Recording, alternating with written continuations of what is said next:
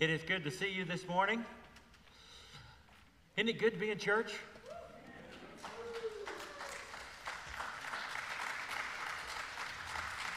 And it is good to have those who are online joining us.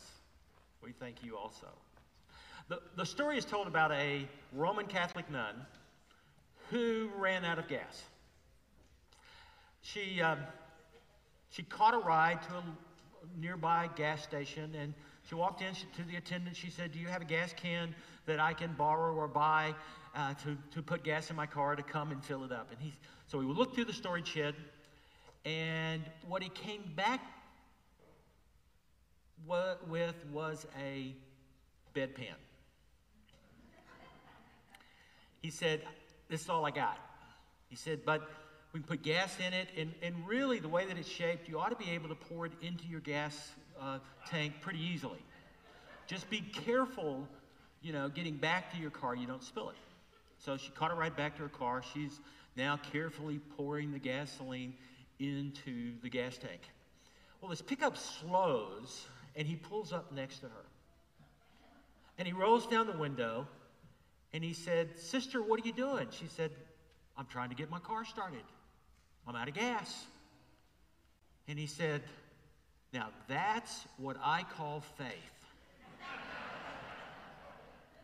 and so she said to him, She said, Just wait a minute, because she realized what he thought. She said, Just wait a minute, let me finish, and let's see what God can do with this.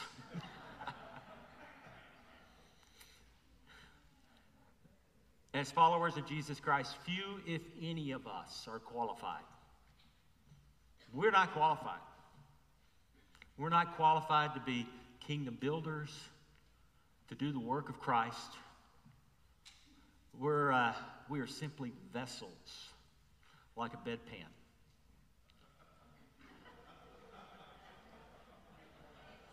But it's not the vessel that matters, it's what's in the vessel. It's what's in the vessel. And, and, those outside the church, they wonder in amazement how do they get anything done? Do you know these people? Do you know their pastors? But they don't know what's inside the vessel. They don't know what's inside the vessel. And, and, and the problem is that we even doubt ourselves. Because instead of looking at the power that is ours to fill us, we look at who we are. In this passage, Paul reminds us that there is an equipping of the saints, a process of finding our place, an anointing and gifting that prepares us for the work that is ours in building the kingdom of God. That's what we're going to talk about today. Let's pray. Lord God, may the words of my mouth, may the meditations of our hearts be acceptable in your sight, our strength, our Redeemer. May these words be your words, and for every word that I don't speak, that you would have me speak, fill in the gaps, oh God, that your word would be spoken today into our hearts, Father, Son, and Holy Spirit. Amen.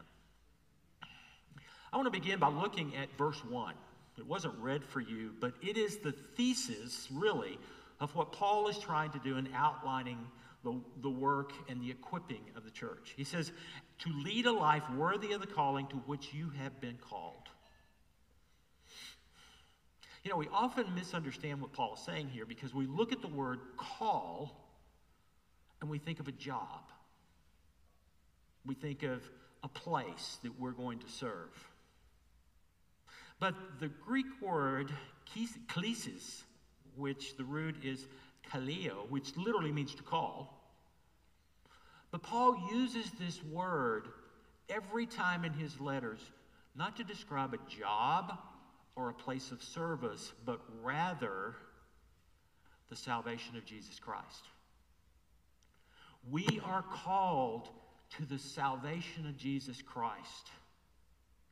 And with this in mind, it is no surprise that Paul then goes on to describe the behavior of who we are as followers of Jesus Christ. He says we are to act with humility, gentleness, patience, holding each other in love, making every effort to maintain the unity of the Spirit and the bond of peace. These are the qualities that mark our existence as followers of Jesus Christ and kingdom builders. These are the qualities that our families, our churches, our communities, and our nation, especially in these days, need for us to model. Our culture needs the church now more probably than it has ever needed the church before. And I believe that God is calling us to that salvation that leads us to model what our communities need humility, gentleness, patience, love, unity, and the bond of peace. We are the peacemakers. We are the gentle workers in every situation. We are those who hold each other in love. We are the change makers in a world full of hate and conflict. We are the church. Now, Paul knows that as human, human beings that we have frailties and temptations.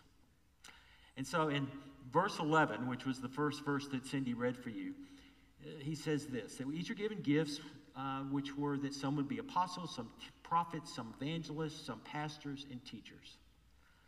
These are the leaders under which we put ourselves to grow and learn.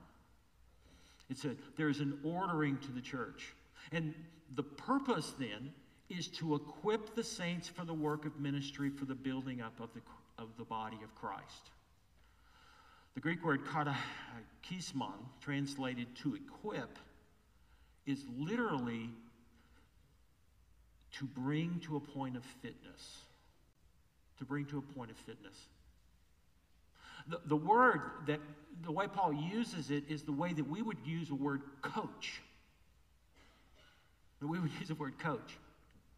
Um, in, in, in other words, we are called to be coached and to be coaches. Now, the word uh, translated building up, is used to imply to instruct or make open for the way of God. That's what we're about in the church to coach and to be coached to coach and to be coached. Who's your coach? Who are you coaching? Who are you equipping? You know, the early church faced temptations and challenges. The Romans were threatened by this growing uh, phenomenon uh, around the Mediterranean. And so they were arresting and persecuting Christians.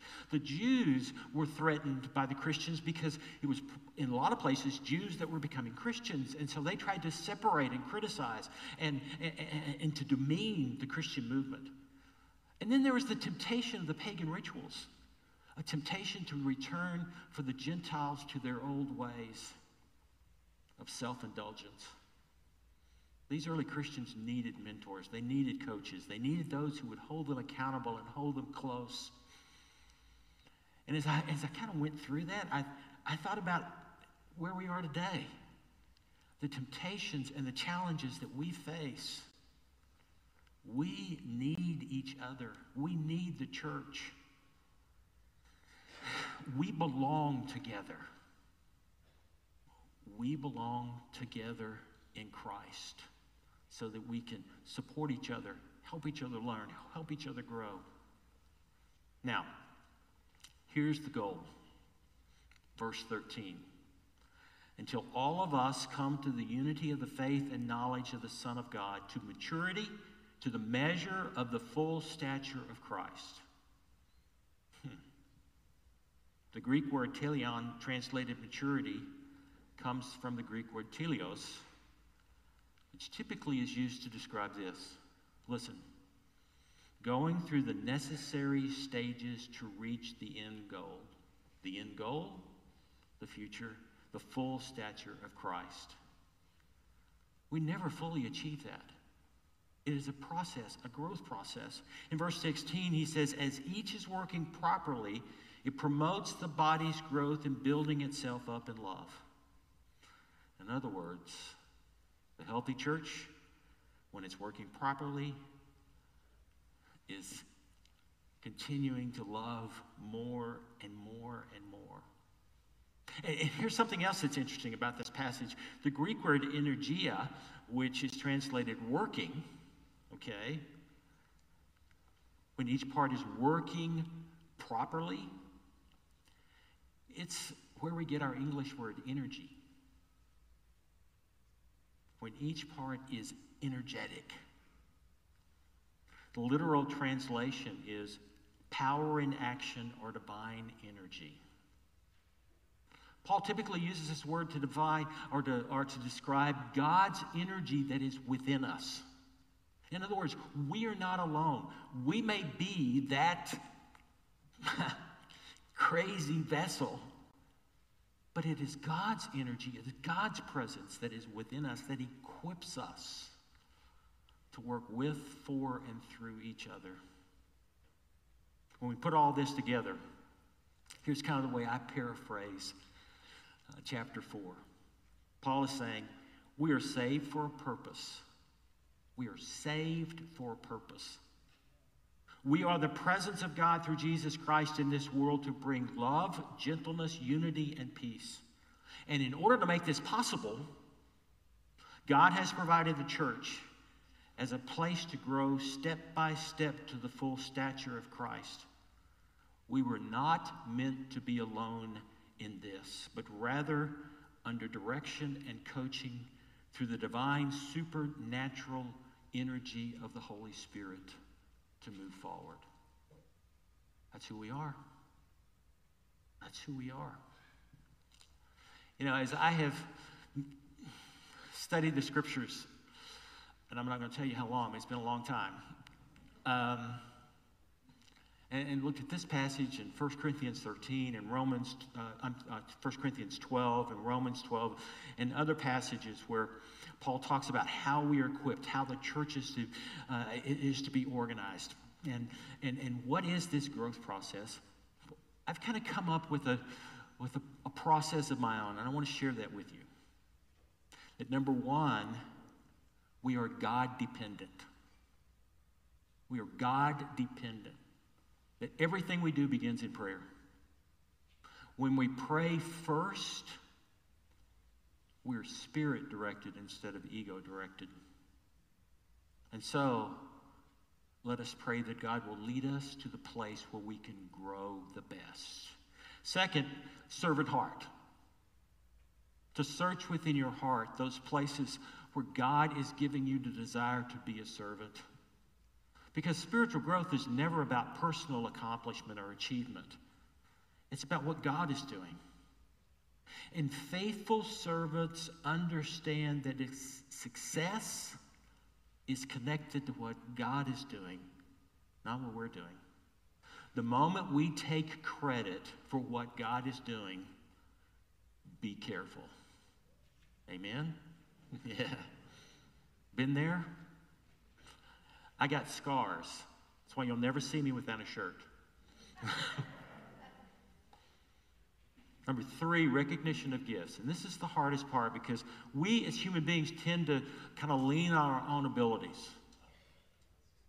But sometimes God calls us, as God called that nun, into places where it doesn't exactly fit, you know? But God provides the gifts, God provides the abilities. And, and so, in that recognition of gifts, is to, to see what God is doing within our heart, to give us the ability to do what God is calling us to do. Fourth, expect success. Expect success. In, in Revelation, John refers to a church in Philadelphia And it's, it's recognized for its works despite its lack of strength and resources. Philadelphia was the poorest of, of the churches there around the Mediterranean, the least educated. And yet, John lifts them up as an example. He says, I am opening a door to you that no one can shut. And so, as our actions are aligned with God's purpose, we can expect success because it's not about us, it's about what God is doing. And with God, we cannot lose. I don't care what CNN, MSNBC, Fox, ABC, whoever, I don't care what they say. we cannot lose. Jesus told the disciples in, in chapter 10 of Mark, he said, I saw Satan fall like lightning. The battle's been won. We're just in the final stages of cleanup here. We are the victors through Jesus Christ. Jesus said, If you have faith so as a mustard seed, we will realize our expectations. Now, Jesus is not referring to if you have faith as a mustard seed, you can have a Lexus as your next car. No, that's not what he's talking about. Jesus is talking about if you have faith as a mustard seed, we can do the work of God. We can do the work of, that's what he was pushing his disciples, not to get what they wanted, but to get what God was calling them to do.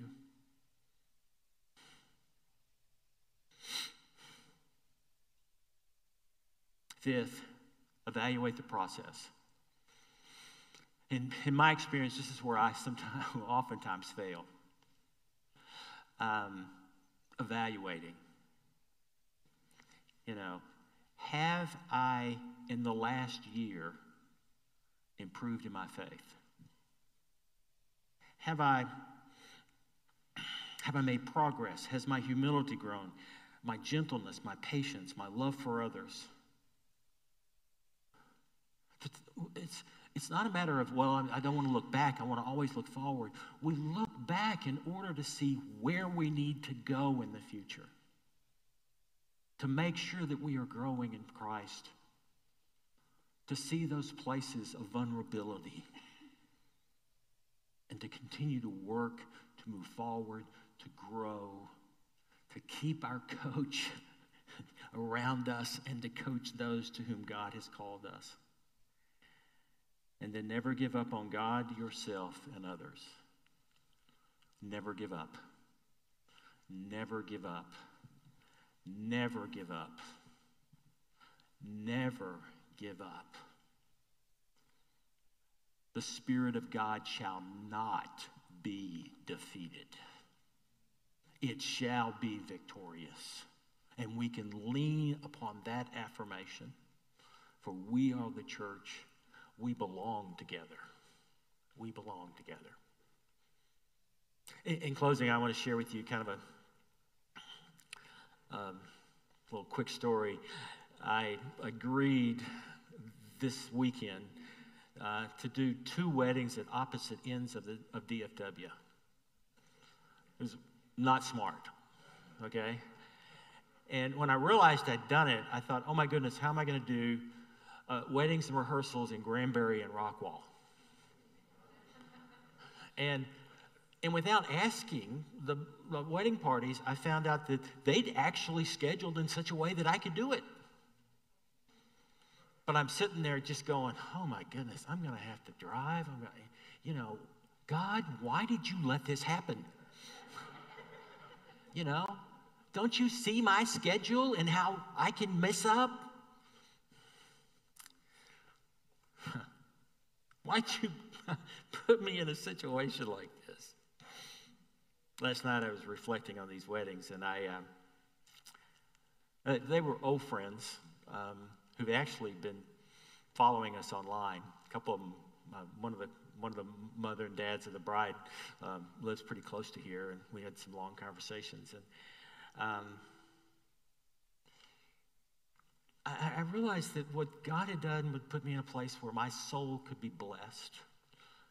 Those two weddings were two of the best weddings I've ever done. We had fun, we laughed, we cried. It was just, it was incredible. I thought, this is why God didn't save me from this. God was blessing me. God was blessing me. God was equipping me without my even knowing it, filling my soul. This morning, and I did, I, in my prayers last night, I said, Oh, thank you, God, that you're smarter than me.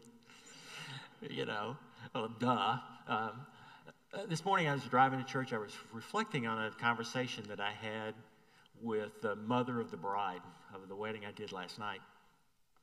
And, and, and she shared with me, she said, You know, you probably don't remember this, but we had a conversation like 20 years ago.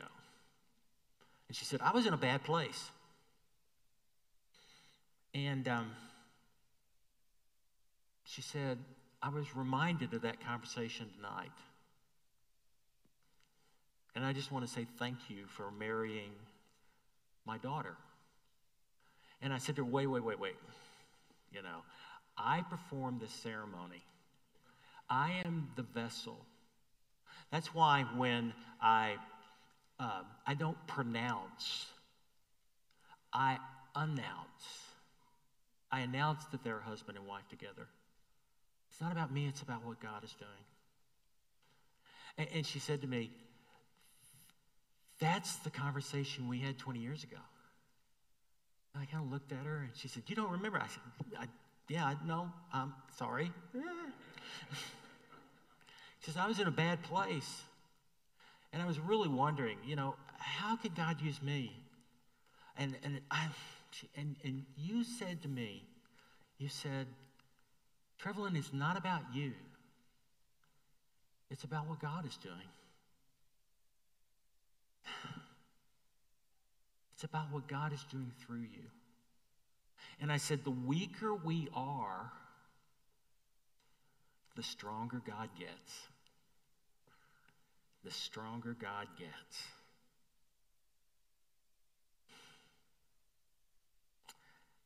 I told her, I said, I'm not able on my own to be a pastor. The moment I think I have the knowledge, experience, and wisdom to be a pastor and to run a church is the first step toward disaster. And I said to her, I said, I get up in the morning and I pray, Lord, I cannot do this without you. I cannot do this without you. You must be my strength. You must be my wisdom. You must be my experience. And, and, I said to her, I said, you know, I'm constantly looking for mentors. And I said, it sounds like you and your husband are in a good place right now, but just make sure wherever you are in your faith journey, and they're very active, and I said, make sure you've got that place to grow. And of course, she said, well, you told me that 20 years ago.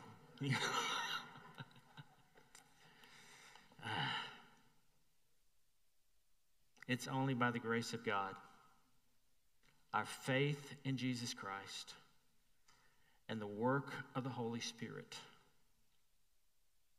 that we can do anything. So I want you to stop and let your mind clear. What person is God now bringing to mind to be your coach? What person is God bringing to mind that needs your support? In what ways can we grow to the full stature of Jesus Christ our Lord? Amen.